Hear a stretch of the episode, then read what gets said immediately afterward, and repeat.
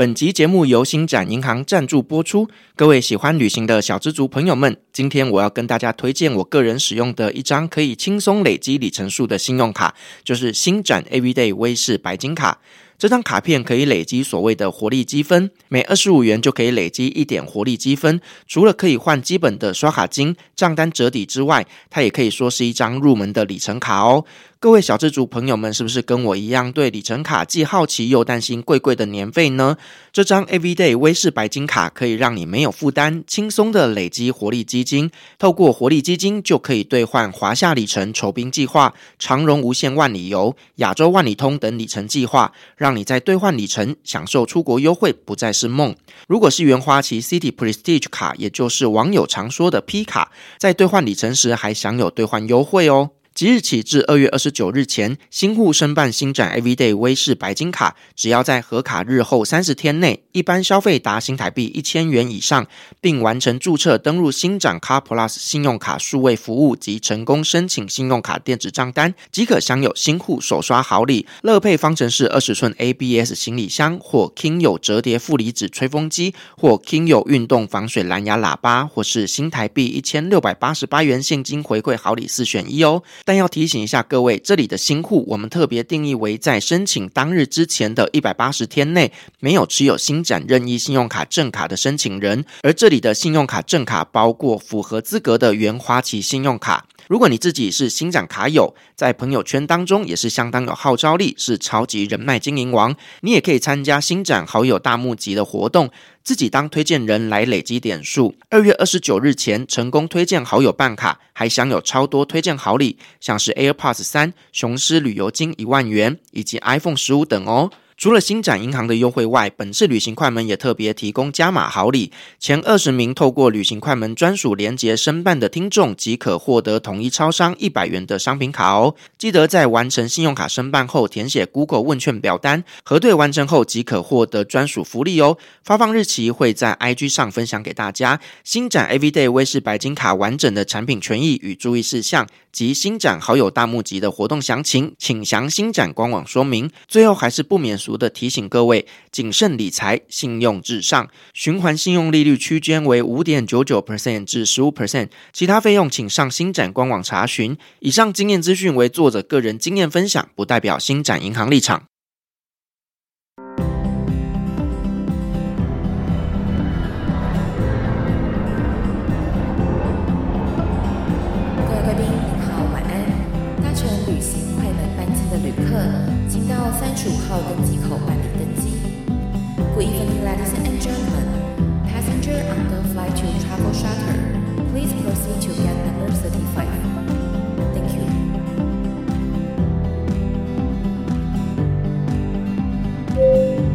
贵宾，我们即将起飞，请确实扣好系紧您的安全带。谢谢。Ladies and gentlemen, we are ready for takeoff. Please make sure that your seatbelt is fastened.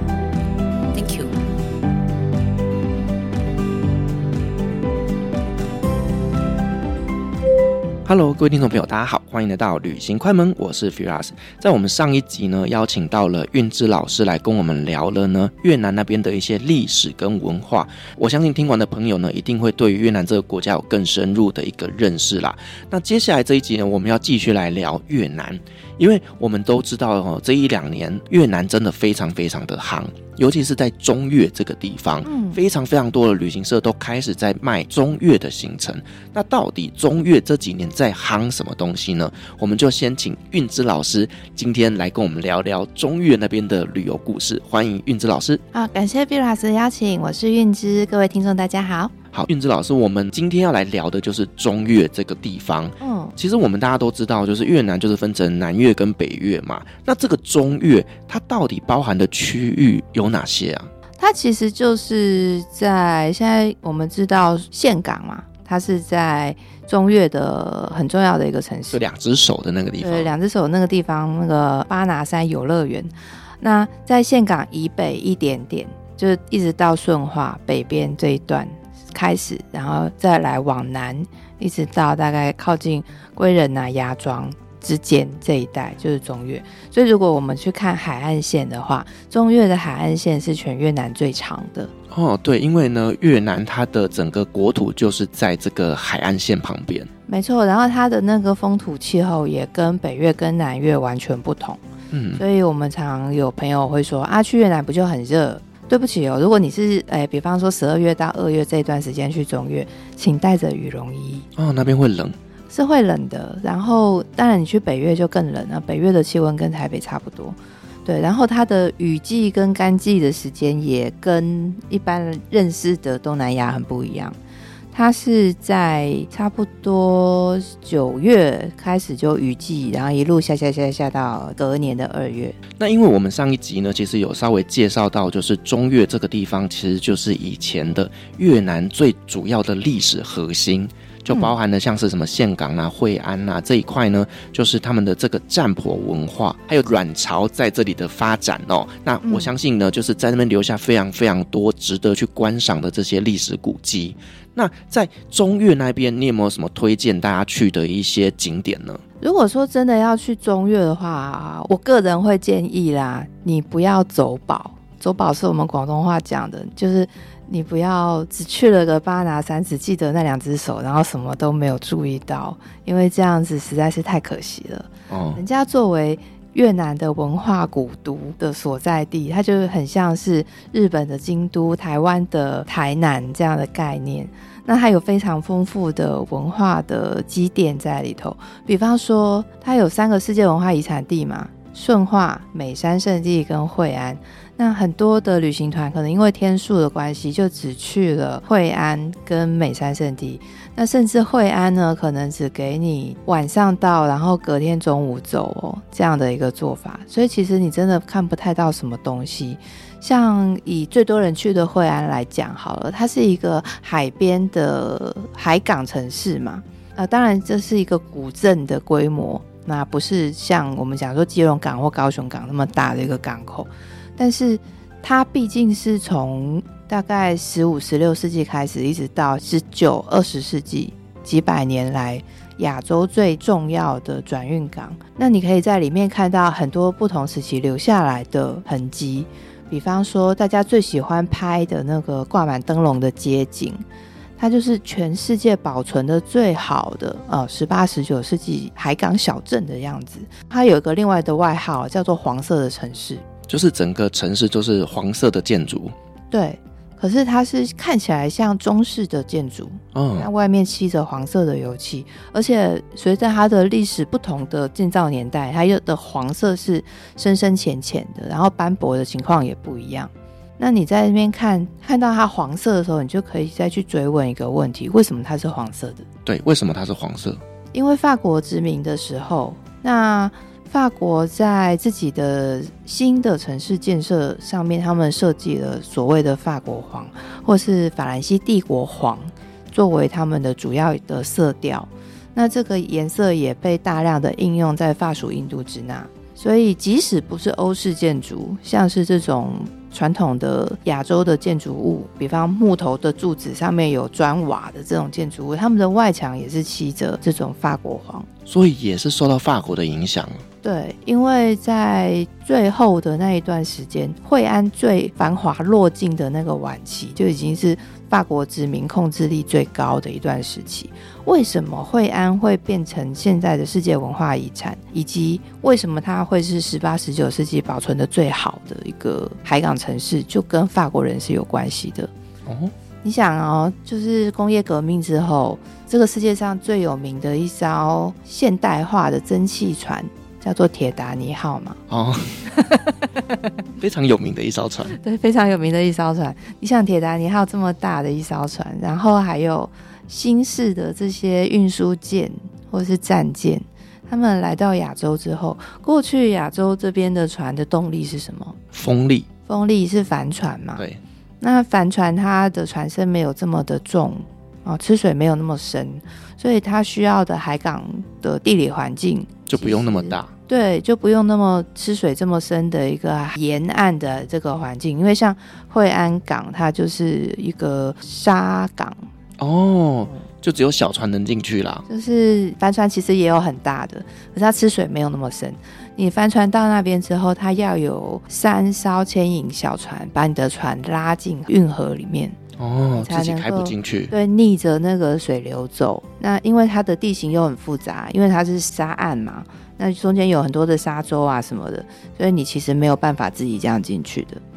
那对于这些船坚炮利的西欧商队来讲，这种海港很难用。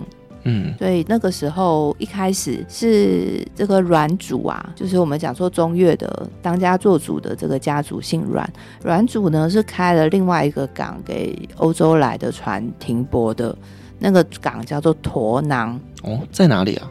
现在的岘港。哦，OK。对，因为岘港有那个岩石的一个天然港湾在那边，哦，它就比较深。对对对，可是那个时候的岘港什么都没有，它就只是有那个地形而已。哦，船可以靠进去。船可以靠进去，但你不能上岸。啊、嗯，就让你暂停一下了。对，你可以在那边上下货物，但是你就不能上岸居住。嗯，那法国人来这边要做很多的地方基础建设，他们就觉得惠安港不堪使用，然后就要大力发展陀囊港。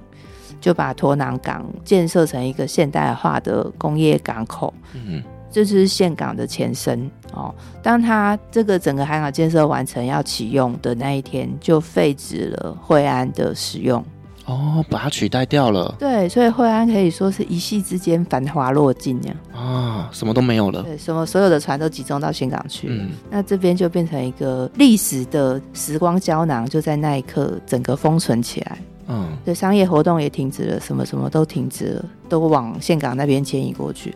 这个就是十九世纪末的时候的事情。嗯，城市迁徙其实就是这样子来的。对对对对对，所以为什么说，哎，可以保存的这么好？那一定是这个地方停止发展了，才可以保存的这么好啊。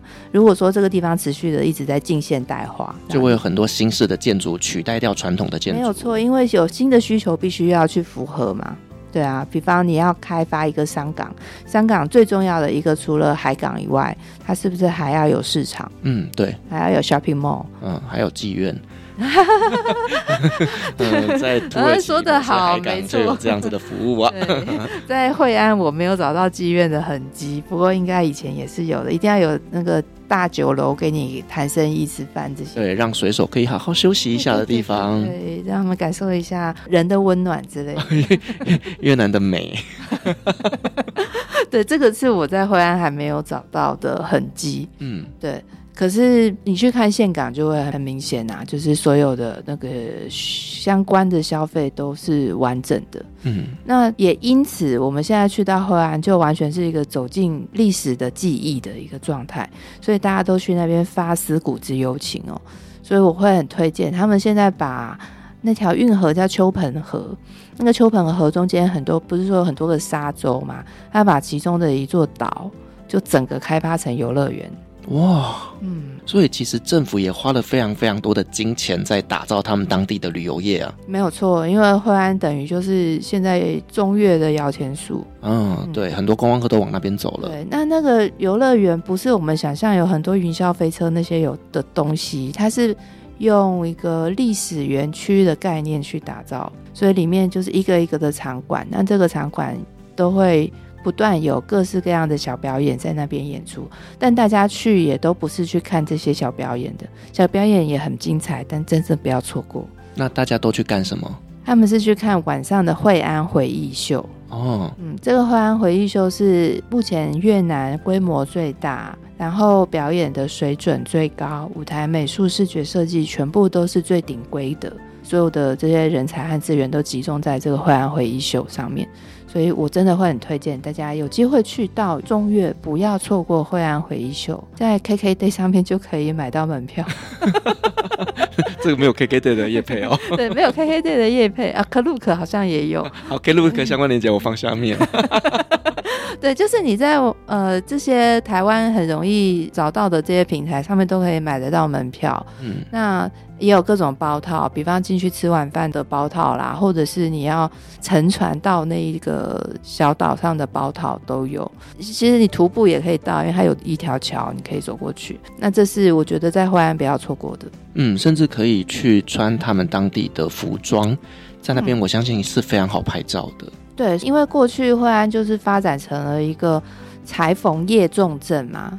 我们上一集有讲到说，你六小时就可以拿到你要定制的衣服，量身定做哦。那当然，除了这种定制服以外，你也可以在那边很容易的找到服装租借。嗯嗯，就各种朝代的服装你都可以租借得到，然后帮你装法都弄好好这样子啊。现在就是在泰国啊，在很多国家也都是很流行，非常的流行。所以你不要觉得说，哎、欸，好像穿着这些传统服饰在路上走很奇怪。对不起，满街都是哦。你没穿才奇怪，没穿才奇怪，会有一种我好像不太融入这里的感觉。对，对，这个是你去那边玩可以去试试看的一个体验。然后再来就是因为惠安它作为自古以来的一个商业城市，所以南来北往的货物会在这里集中。如果你喜欢买沉香的话，哦，他们当地有产沉香吗？惠安是个海港，所以它集散地是集散地。嗯，你在台湾会买到很多。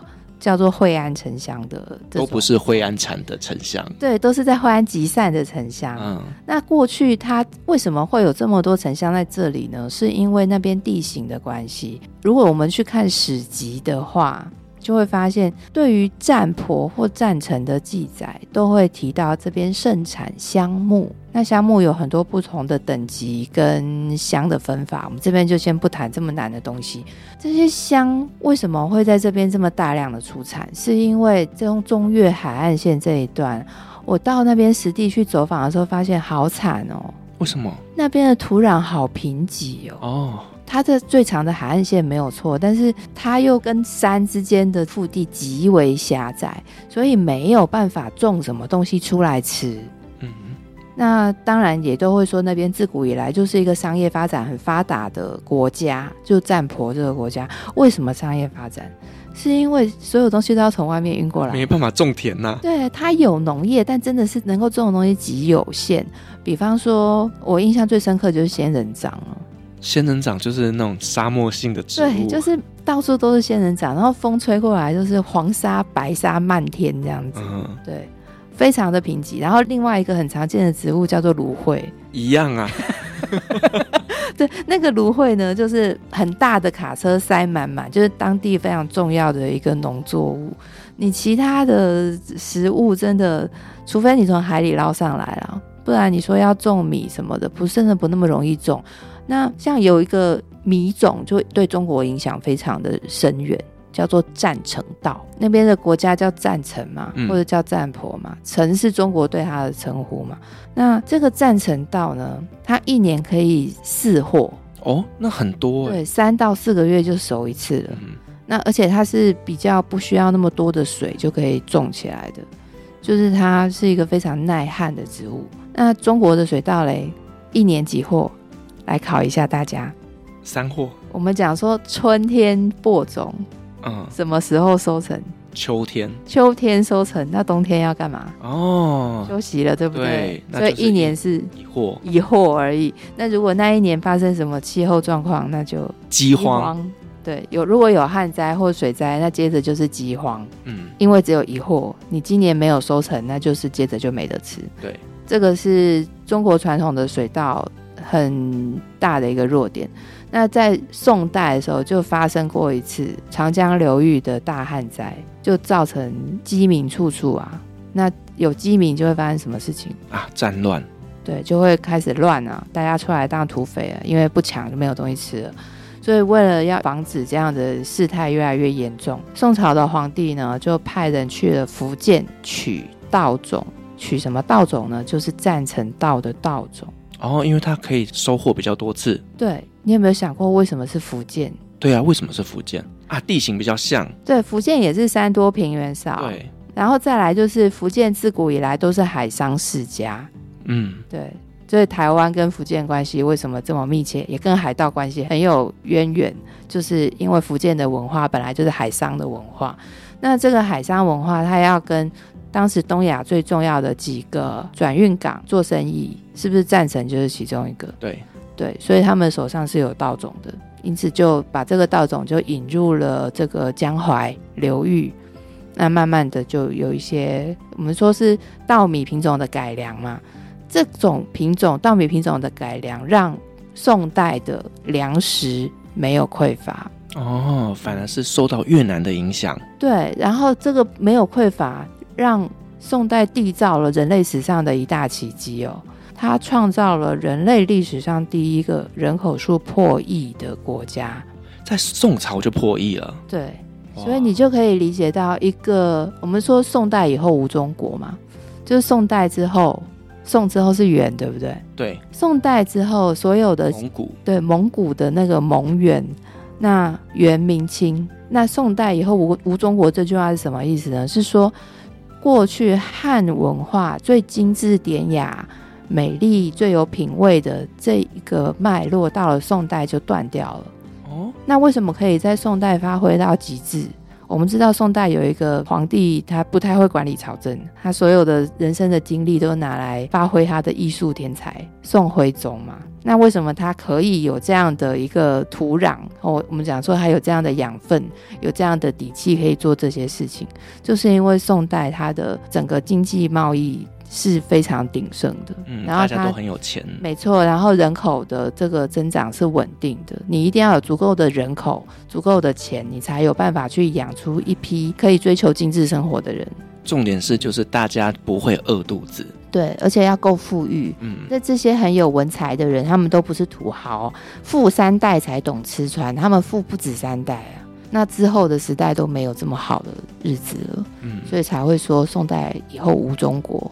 哦，原来如此。对，那从宋代之所以可以达到这么高的高度，赞成就是一个很重要的基础。嗯，所以大家如果去到那边，可以关注一下自己嘴巴里面吃的米。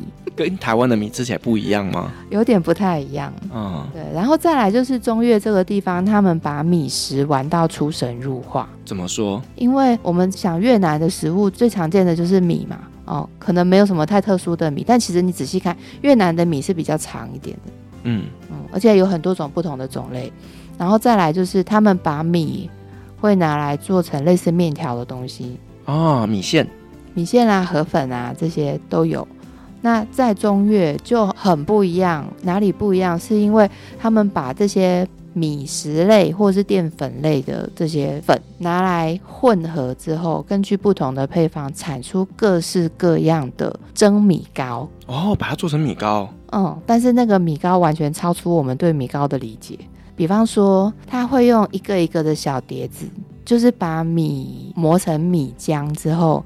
盛在那个像小酱油碟的那种小碟子上面，然后把这些碟子排在那个圆形的竹箩筐，然后这样一层一层的堆起来之后拿去蒸，然后这个竹箩筐上不是就有几十个这种小碟子吗？蒸好之后就整个竹箩筐拿出来，在小碟子上面放一些，比方炸猪皮啦，或是虾松这些东西，然后给你一个专门针对这种米糕调的鱼露的这种调味酱，然后就整箩给你。感觉很好吃哎，真的很好吃。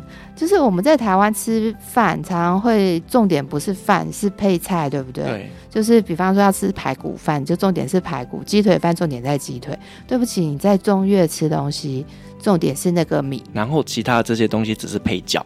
对。就是它只是烘托那个米的口感跟香气的哦，那真的是一个吃米的民族啊！对，你可以真的感受到米食文化的博大精深。然后这小碟蒸米糕只是其中的一种，它还有比方包在叶子里面的各种不同的叶子哦，什么月桃叶，然后什么什么叶，然后什么叶子里面包的米浆，然后这个米浆里面会有不同的内馅。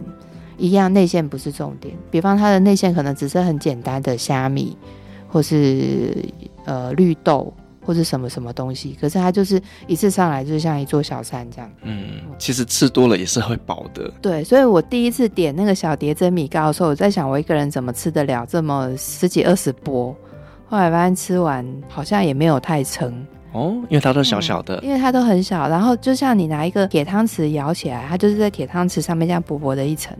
哦，哎、欸，我脑袋中浮现的是碗粿，碗粿，但是是汤匙版的，比较小一点的碗粿，对对，很小很小，然后你就可以去沾什么，沾一些辣椒啊，什么什么这些不同的变化的吃法。那但是麻烦的是，你有没有想过，这十几二十个小碟子，它还只是一道菜而已哦，它不是一餐哦，它只是点心。那这么多，当各式各样不同的菜上来，让你当做一餐吃完的时候，这么多的碟子谁来洗？哦，他们又没有洗碗机？嗯，手洗哦。哦，还好他们人力便宜。他们的人力，这个是我觉得我看到这么多碟子的当下，心里有一种心酸感。嗯，因为通常在前面陪客人聊天吃饭的是男人嘛。对。那是谁在后面洗碗？哦，就女生。对，女家里的女眷，因为这个小碟蒸米糕是很典型的顺化菜，顺化的女人是非常辛苦的。嗯，他们就是一整天都在厨房里面。然后去精心的调制各式各样精致的食物，然后去供应前面的这些大老爷子们吃饭。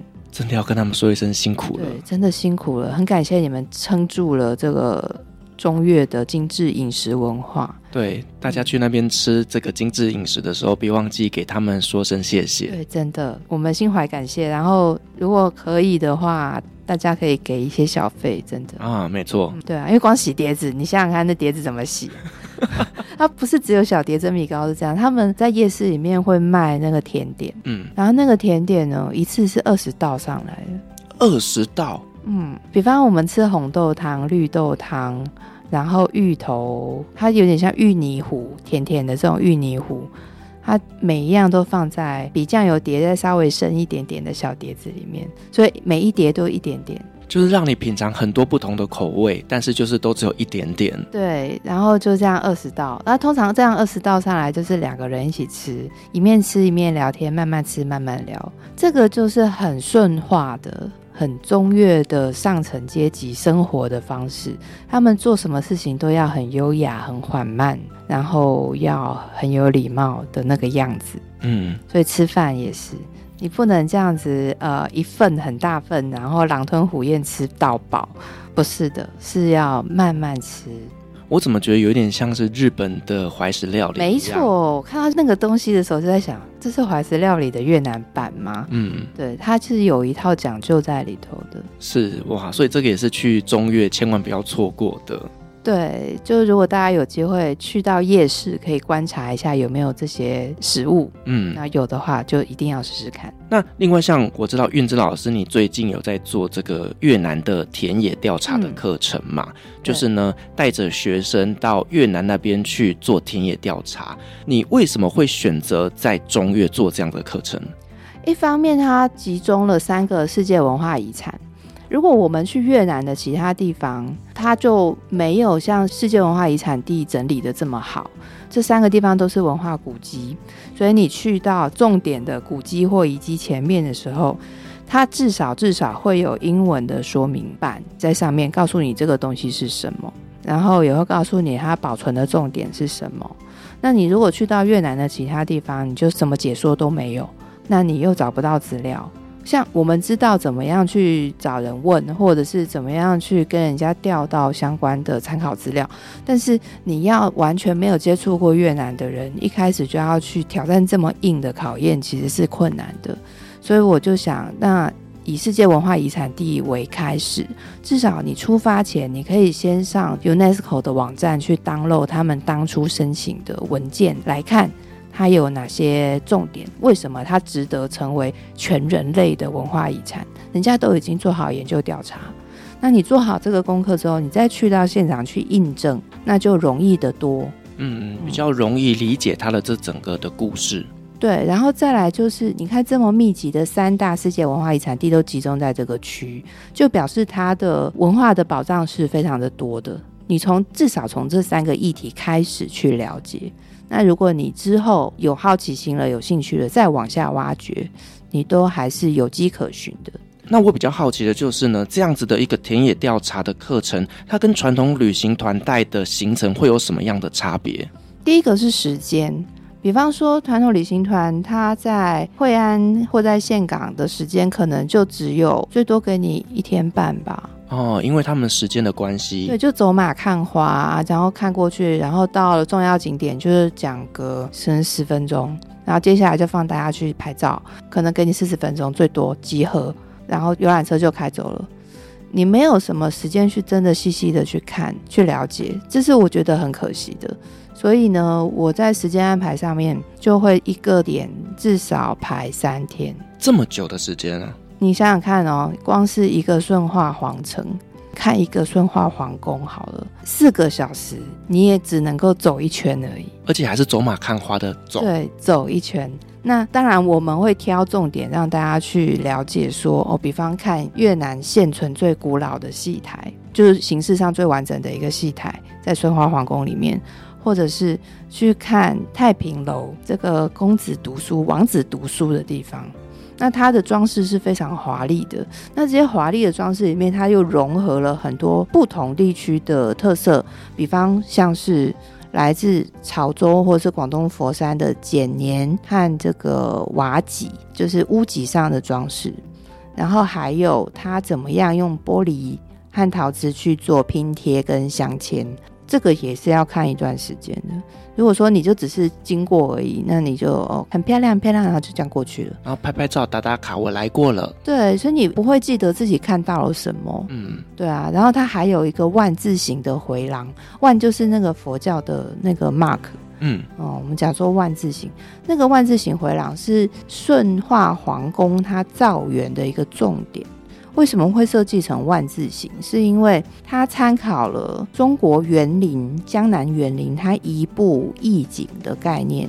那我们知道，在我苏州园林里面，你不是就要沿着那个弯弯曲曲的小径，然后每一步走，你就会看到这个风景都不太一样，然后四时的这个景色也都会变换，随着这个植物开花，或者是变黄或变红之类的。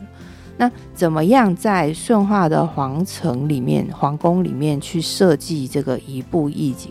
你就可以去看当时的这些工匠他们的设计概念是什么。嗯嗯，那万字就是精简版的一个曲折的小径的概念。是，那既然它是一个田野调查的课程，那所以说会有文化资产讲师来跟大家做这个、嗯、呃景点的介绍，做一些课程的内容。那既然是课程。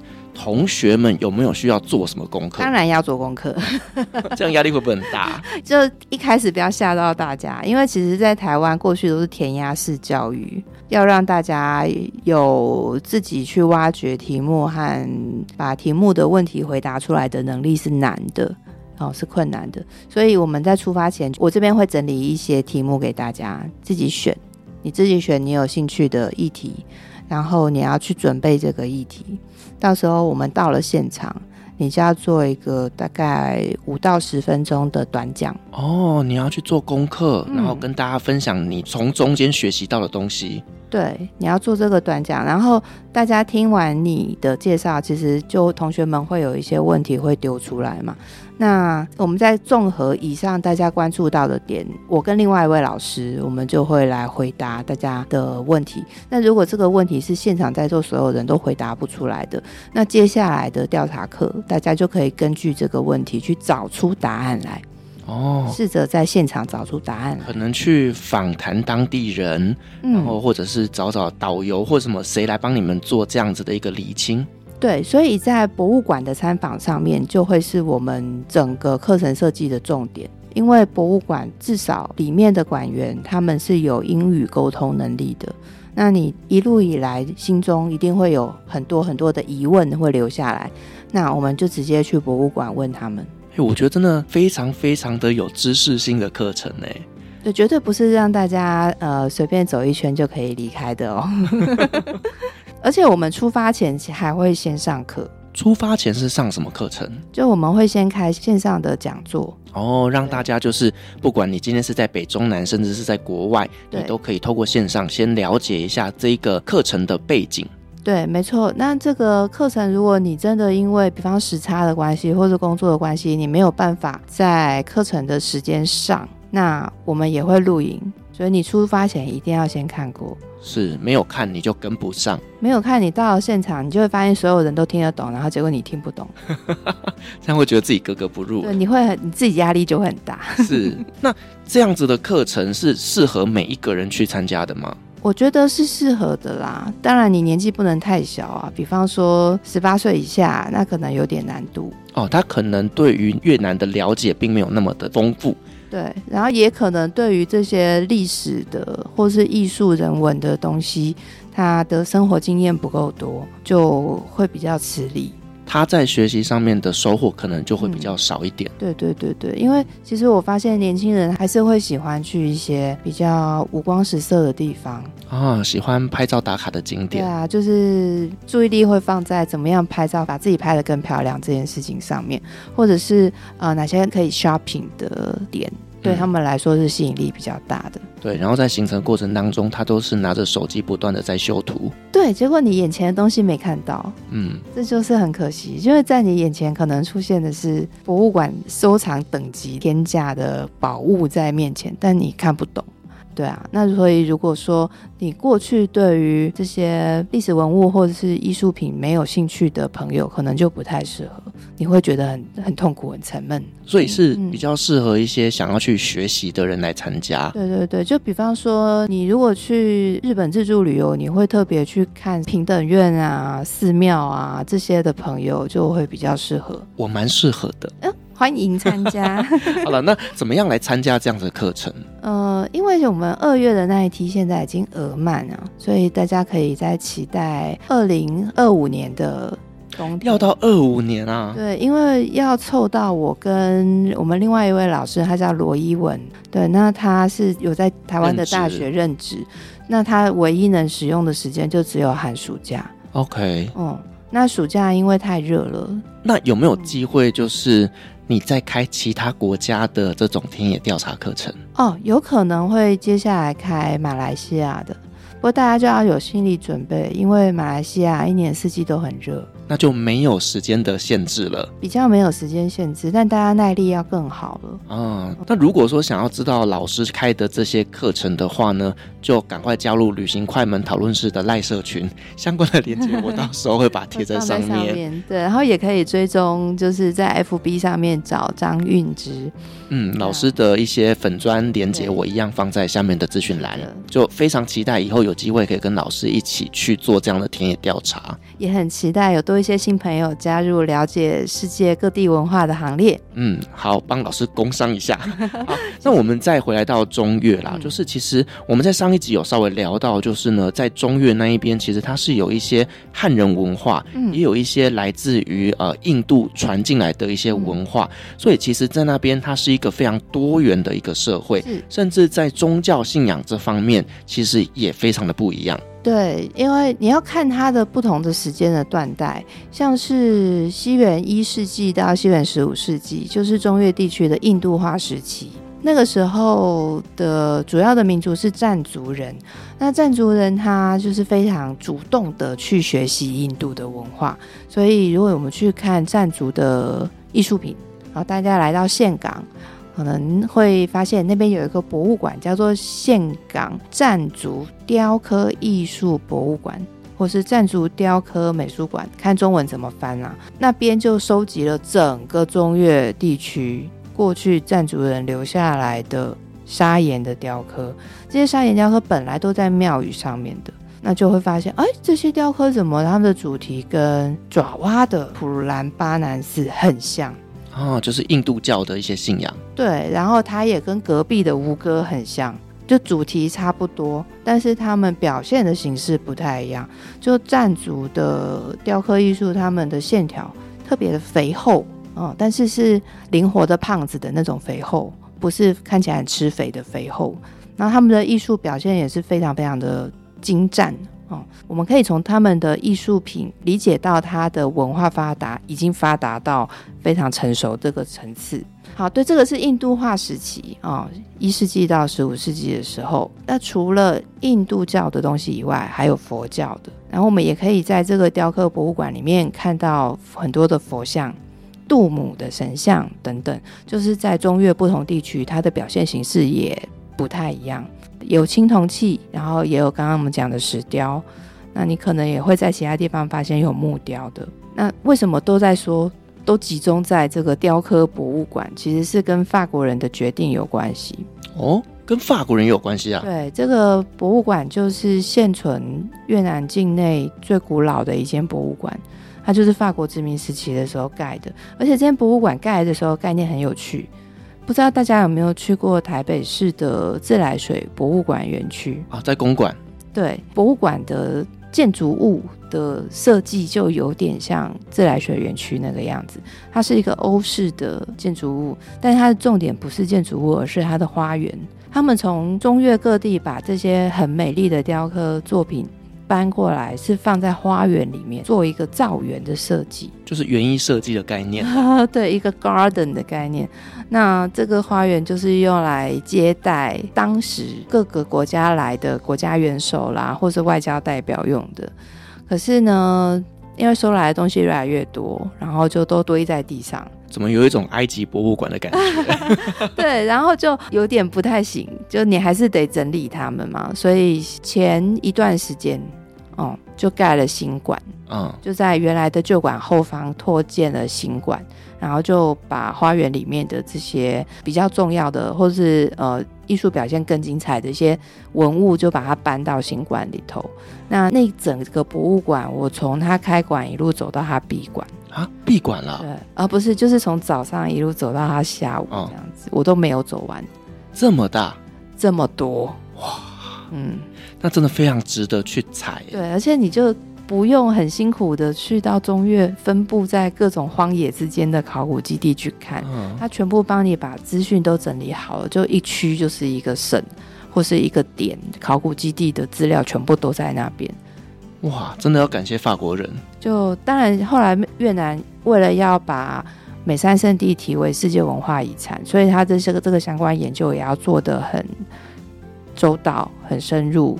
那这些研究的成果，你如果在网站上面看世界文化遗产的申请资料看得一头雾水的话，你就可以去到这间博物馆去做一个现地的印证。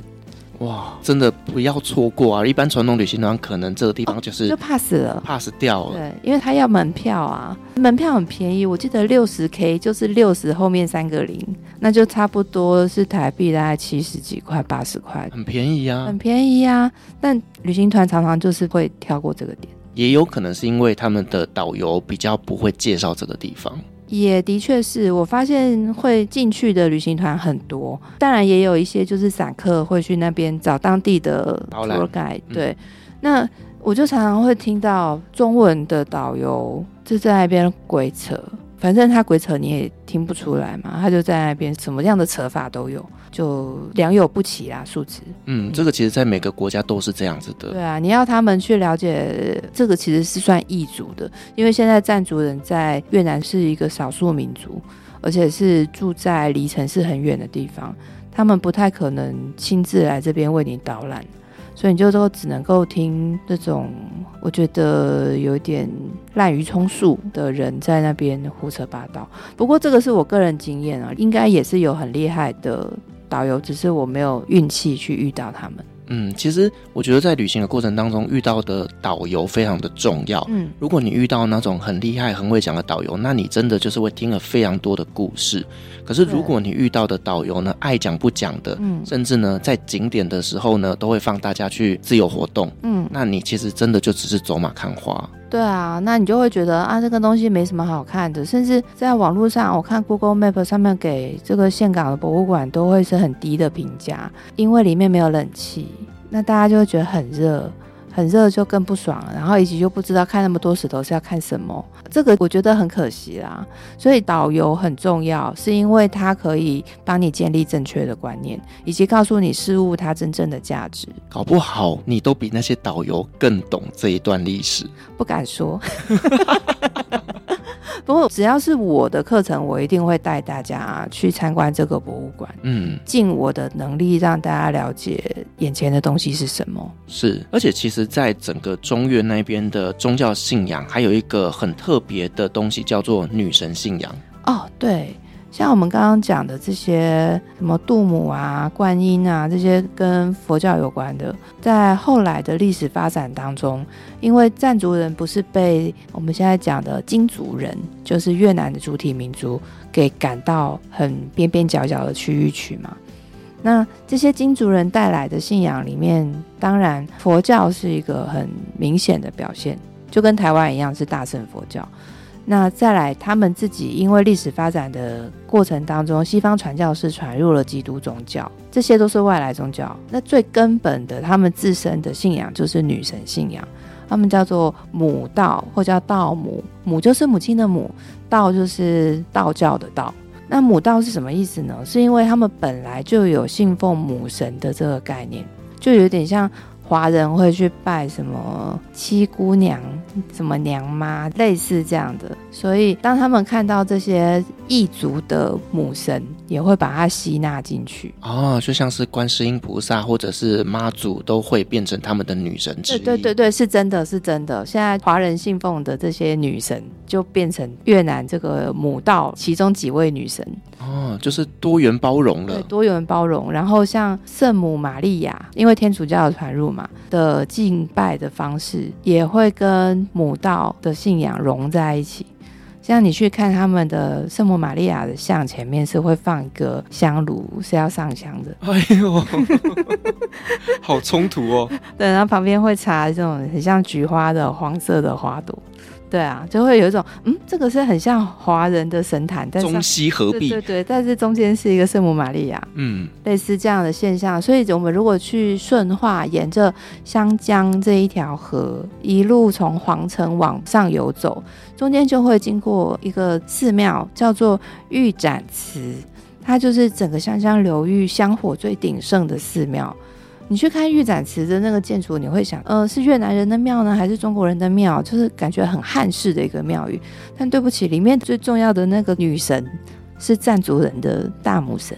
哦，所以真的就是他们从中国吸收来的，以及从欧洲吸收来的东西融合之后，成为他们自己独特的宗教信仰了。对对对，它就是多元融合。我就说，其实这个现象跟台湾也挺像的。啊、哦，对，台湾的一些佛堂里面呢。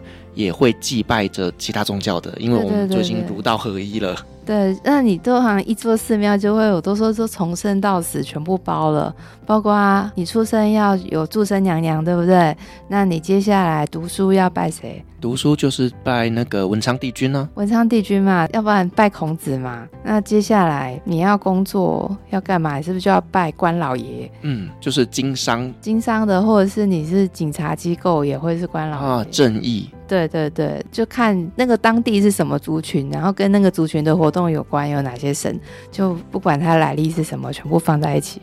嗯，台湾也是有这个现象。对，就是非常丰富的多神信仰。对对对，所以大家如果去越南有经过各地的寺庙，其实是可以进去看一下，说不定你就会看到你很熟悉的人物在里头。嗯嗯嗯。嗯，那另外我们在上一集有聊过，就是在中越这个地方，因为呢它算是兵家必争之地，所以呢它非常非常多的战役。那在这个地方呢，想必也是有非常多的鬼故事。老师，你有没有听过在那边一些比较离奇的这些传说呢？我自己是没有遇到，因为我去那边的重点通常都会放在坟墓的探查上面嘛。啊，这个不会带大家去，因为之前我们办过一次课程，就有一位学员不小心就带了一个无形回来，哈，卡到了，他卡到了。那我们就去探讨他发生什么事情。他就说，其实他到了顺化的第一个晚上，就听到有人在跟他讲话。用越南话跟他讲，对，但是第二天早上他又听到有人用中文跟他讲话。哎呦，所以不止一个啊！因为你知道，无形他使用的语言，他其实是可以自由变化。啊，他可能第一天用越南话，你听不懂，隔天他就用中文。对对对，听不懂就用英文，再再再换这样子。对，然后他本来也没有想太多，我是接着就发现他很难入睡。他本来是非常容易睡着的人。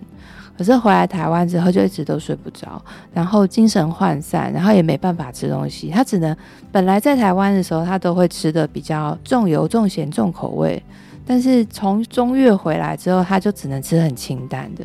就只能吃些水果啦，或者是很干净的蔬菜，而且要非常新鲜的，就跟他过去吃东西的习惯很不一样。他一直觉得很奇怪，到底发生什么事情？后来他身边就有一些有在修行的朋友，就跟他说：“你应该是卡到。”所以就教他一些辟邪的方法。就一开始可能有用个一两天，然后第三天又没用了。所以这一个鬼很厉害。对，然后因为我也可以感应到一点点，我在他身上我感应不到恶意。就对方是没有恶意的，我就问他，你那时候到底干了什么？他就说他就是经过护城河嘛，那个皇城有护城河啊。因为之前行前的时候有稍微聊了一下，介绍到说在顺化那边发生大屠杀的时候，这个护城河就堆满了尸体，所以他经过护城河的时候，就看了一下护城河，就在想：哦，以前这边堆满了尸体。就只是想象，对，就是起心动念想了一下，这样子，这样也不行啊。就如果说你之前前世有什么因缘啊，就跟这边有关联的，你可能就会勾动到哦，跟你有感应的灵体，哦，那他就知道你注意到这件事情。搞不好他前辈子就是杀了他们的将军，或者是那边的什么的家人，这样、嗯、对，就可能跟当地是有一些因缘的。所以当对方感应到，哎、欸，你有这样的念头，就表示你注意到这件事情了，那他就跟过来。哦，那但是他没有恶意，他只是因为感应到你在在意这件事情。嗯，那就跟着他回台湾，就跟着他回台湾了。那当然，我也问了一些相关的朋友，他们就跟我说：“哎、欸，那你就找一个比较正气的大庙，然后去看能不能做祭改。”后来就把他。后来我没有找到可以做祭改的庙，那因为这个牵涉到国际问题。对，那就要找台湾最大的可以来处理这件事情的神，那是谁呢？那就是台湾省城隍了吧？OK，对啊。省级的可以了吧？那就带去给城隍爷看，那就宝贝问啊。那城隍爷就说：“对，他是跟着你没有错，但是他没有恶意。”再问城隍爷，可不可以请城隍爷帮忙沟通，就是请他回到你该去的地方。那城隍爷说好，那所以我们就让城隍爷来处理这件事。那这件事就顺利把他送走了，顺利送走。嗯，嗯，所以其实有时候我们在国外旅行的时候，真的在这种相对来讲有一些沉重历史的景点，嗯，大家就是要心怀着正念，然后呢，不要去做一些亵渎的行为，不然其实是很有可能会招惹到一些当地的灵体的。对，我们讲招惹好像有点严重，其实是。你在经过这些历史悲剧发生的场址的时候，我如果想到这件事情，我就会默念说：祝福大家都可以得解脱哦。你该轮回去轮回，你要赎罪就去赎罪。你知道这个让我想起，我曾经听过一个朋友跟我分享，就是他去台湾野外露营的时候呢，那他就是有一点点失禁，就是在野外小便。嗯，对，然后呢，他尿完之后，突然间觉得空气瞬间降了五度，嗯，就他自己突然就觉得冒犯到人家，很冷这样子。对，然后呢，他就是坐进车子里面播放音乐的时候呢，音乐都会突然停掉，嗯，然后他又重新开又停掉。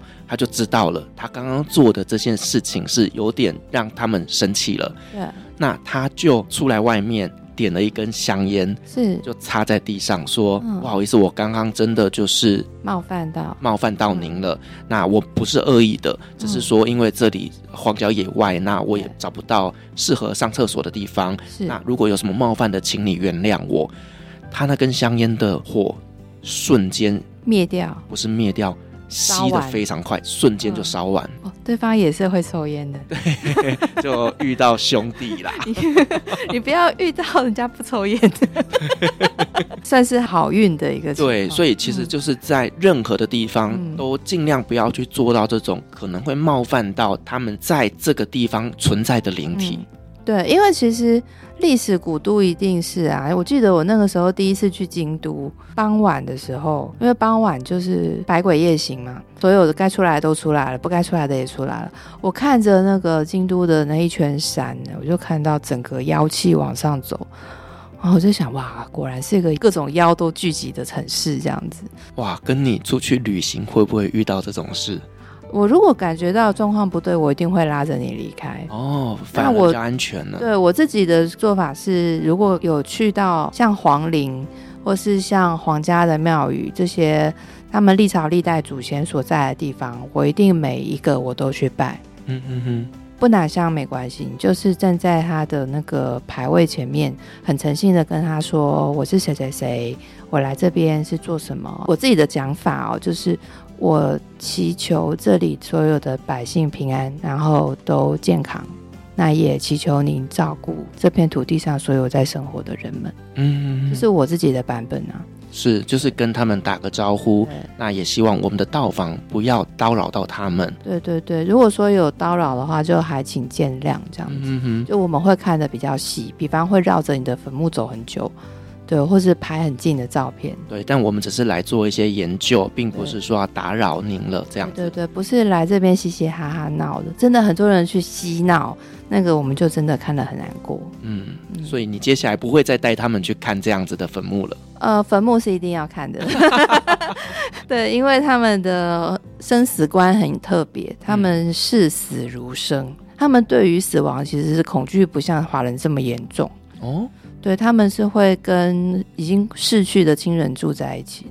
嗯，我不是说把尸体放在身边这件事，就是他们会把他们长辈的坟墓放在自己住家的附近，然后坟墓的风水格局跟活人住的房屋的风水格局原则上是相同的。那对他们来说，死去的这些先人永远都是家人。像我们去看王子的官邸。哦，保大帝小时候住的那个宫殿，它整个客厅全部都是皇陵的画像，就是玻璃画，可是画的都是皇陵，就是皇家的坟墓。请问你会在你家客厅大大的整片墙、整片墙的放你祖宗的坟的样子在上面吗？所以他们觉得这些祖宗会保佑我们啊？呃，他们觉得就是可以跟祖宗一起生活哦，然后或者是到了那个照相的时代，他们会把先人的遗照放得大大的。就是感觉是在一起生活的那个样子，蛮特别的。对，然后也会在台湾的农历七月，大家不是说七月不要出门吗？可是，在越南没有这个禁忌，他们认为七月就是孝亲月，要向这些祖先们表示敬意和追思的时间。嗯。哇，怎么聊到最后变成鬼故事了？对，毕竟是那个古都嘛。是是是。好了，我觉得今天真的很高兴邀请到韵之老师来跟我们分享了，就是在中越那一边的一些观光资源，嗯，那以及去了中越旅行千万不要错过的一些行程跟景点。那另外呢，也跟我们介绍了他在越南那边做的一些田野调查的课程。好，嗯，那如果说有兴趣的话呢，也都去追踪一下韵之老师的粉丝专业。好，谢谢韵之老师的分享，同时也感谢所有听众今天的陪伴。如果您喜欢我们的节目的话呢，别忘记给我们五星好评加分享哦。另外呢，我们在 LINE 还有旅行快门讨论室的社群，如果想要跟我们及时聊天互动的话呢，都欢迎加入这个社群相关的链接我放在下面的资讯栏。旅行快门，我们下期再见，拜拜。